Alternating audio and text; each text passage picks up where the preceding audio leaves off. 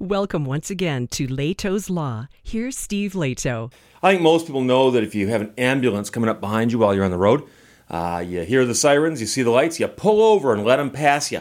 And you'd think that most people would get that by now, but Mojo sent me a note. and He said, Steve, even over here in England, we sometimes have bad drivers. And he used different words to describe bad drivers, but I'll go with bad drivers because this is a family friendly program. Uh, from ITV.com, a driver repeatedly blocking an ambulance in Reading is worst case ever seen by emergency service, and the man is going to jail because he did this. This is crazy. A man repeatedly blocked paramedics they were on their way to an emergency. He's now been sentenced for that. Uh, paramedics in a marked ambulance for South Central Ambulance Service were driving along the A4 Bath Road uh, responding to a medical emergency of a collapsed man. The ambulance overtook a red Suzuki Vitara being driven by a 38 year old man we'll refer to now as the defendant. the defendant then overtook the ambulance, pulling directly in front of it and braking, slowing the ambulance down. So he pulled in front of him, pulled the old brake check. The old brake check. The ambulance continued along the A4 and the defendant continued to overtake other members of the public who had pulled over. So other people were pulling over, but he was passing them and staying in front of the ambulance. He then slowed down again, blocking the ambulance's path. He continued to block the path of the ambulance along Wargrave Road, where he continued to brake heavily, weave in the road, and encroach onto the wrong side of the road occasionally. Uh, the paramedic who was driving the ambulance, along with a student paramedic, says that she had never experienced an incident like it in her whole career. She said it's just become clear that he was intent on stopping us from progressing, and he was just trying to stay in front of us and just keep slowing us down. It threw me so much, and we just had to let our control know that this was happening. We were still trying to get ahead of him. And control, I assume she means the headquarters the people that they talk to on the old hoot.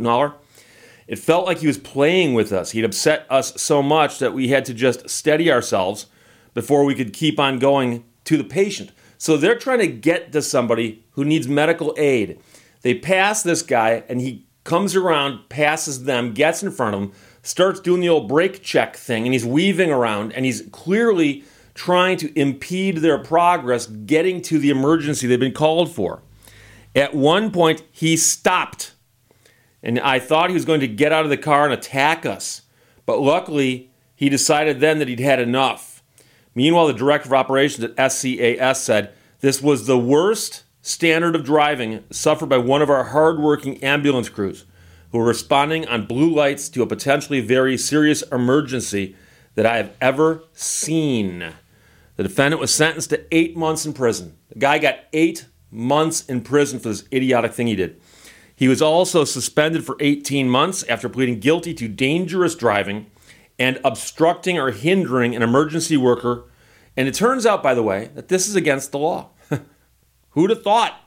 He was also ordered to complete 20 hours of rehabilitation activity requirement days, 200 hours of unpaid work uh, over an 18 month period, and he was banned from driving for three years and ordered to pay costs of 600 pounds. Investigating Officer Sergeant Matt Cadmore uh, said the manner of his driving was completely unacceptable. I'm deliberately attempting to hinder the progress of this ambulance. He was putting other road uh, at great risk and at the same time delaying an emergency vehicle en route to a medical emergency. This sort of behavior on our roads will not be tolerated and will take robust action against anybody who seeks to drive in this manner. And the weird thing about this is, is, you know, I was thinking about this. And I've heard of people who've been ticketed because they didn't get out of the way fast enough or they somehow like weren't paying attention and they didn't get out of the way at all. Or, or somehow there's an emergency situation and they somehow didn't do what they're supposed to do. But those are very, very rare. And it's usually because somebody is just really not paying attention, also really driving really stupidly, and usually they did something where they piled onto that by being rude to the police officers or something. But here somebody appears to have been actively messing with an ambulance that had its lights and sirens on. And I I don't even know what to say as to why somebody might do that. But nowadays, it seems like all bets are off. Anytime you think to yourself, that's something I've never heard of before, well, something else will happen tomorrow that has you saying the exact same thing. But somebody in a car, remember, he got passed by the ambulance the first time. He sped up and passed them, got in front of them, started doing the old brake check thing, and at one point came to a complete stop to make them stop. Presumably, because the lights and sirens, they're going to an emergency. He knows that.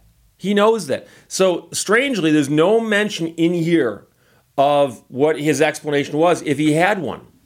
Uh, and he might have just chosen not to say anything. And he may have just been put on trial, and there you go. But it's one of the craziest driving things I've ever heard of. Because usually the crazy driving stuff is you hear, like, oh, some car got out on the freeway and was doing like 190 miles per hour. And they wouldn't stop for the police. And you think to yourself, oh, okay, you know. So if they get away with that, it's one thing. They don't get away with it, they're going to have the book thrown at them. But usually, like I said, excessive speed, yeah. Or, you know, people who block the intersections and do donuts and people film it and so on. Uh, yeah, that, that, those things make the news. But is any of that in the same league as somebody intentionally blocking an ambulance? Now, there's no mention here of what happened, if anything, as a result of the ambulance getting there late.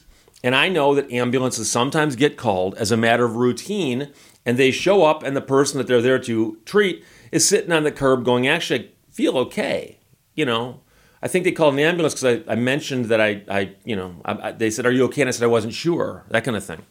And uh, I mean, I've been in a car accident before. I've, I've, I've, I've owned several vehicles that have been rear ended. It's, it's the weirdest thing. And when you get hit real, real hard, for a minute or two, you can actually think to yourself, I'm not sure if I'm okay. And a little bit later, you go, oh, I think I'm okay. So once in a while, they pull the trigger too fast and do get an ambulance. And it might be that they got there and there's nothing to do. But that doesn't matter because the law says lights and sirens coming up behind you, get over. Get over. It doesn't say lights and sirens, get over unless you're feeling kind of playful today and you want to mess with the ambulance driver.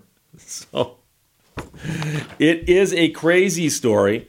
Again, it's from the ITV, and the man was sentenced to eight months in prison, a suspended sentence for 18 more, after pleading guilty to dangerous driving, and also ordered to complete 20 days of rehabilitation activity, 200 hours of community service, and banned from driving for three years and costs of 600 pounds. So the man is going to prison for messing with the ambulance that was trying to get where it was going. Crazy story. He repeatedly blocked the ambulance, and it was the worst case ever seen by emergency services. Mojo Senate, thanks a lot. Questions or comments, put them below. Otherwise, talk to you later. Bye bye. Thank you for watching Lehto's Law. The best way to choose what to keep and what to throw away is hold each item and ask, Does this spark joy? If it does, keep it. This is not only the simplest, but the most accurate yardstick by which to judge.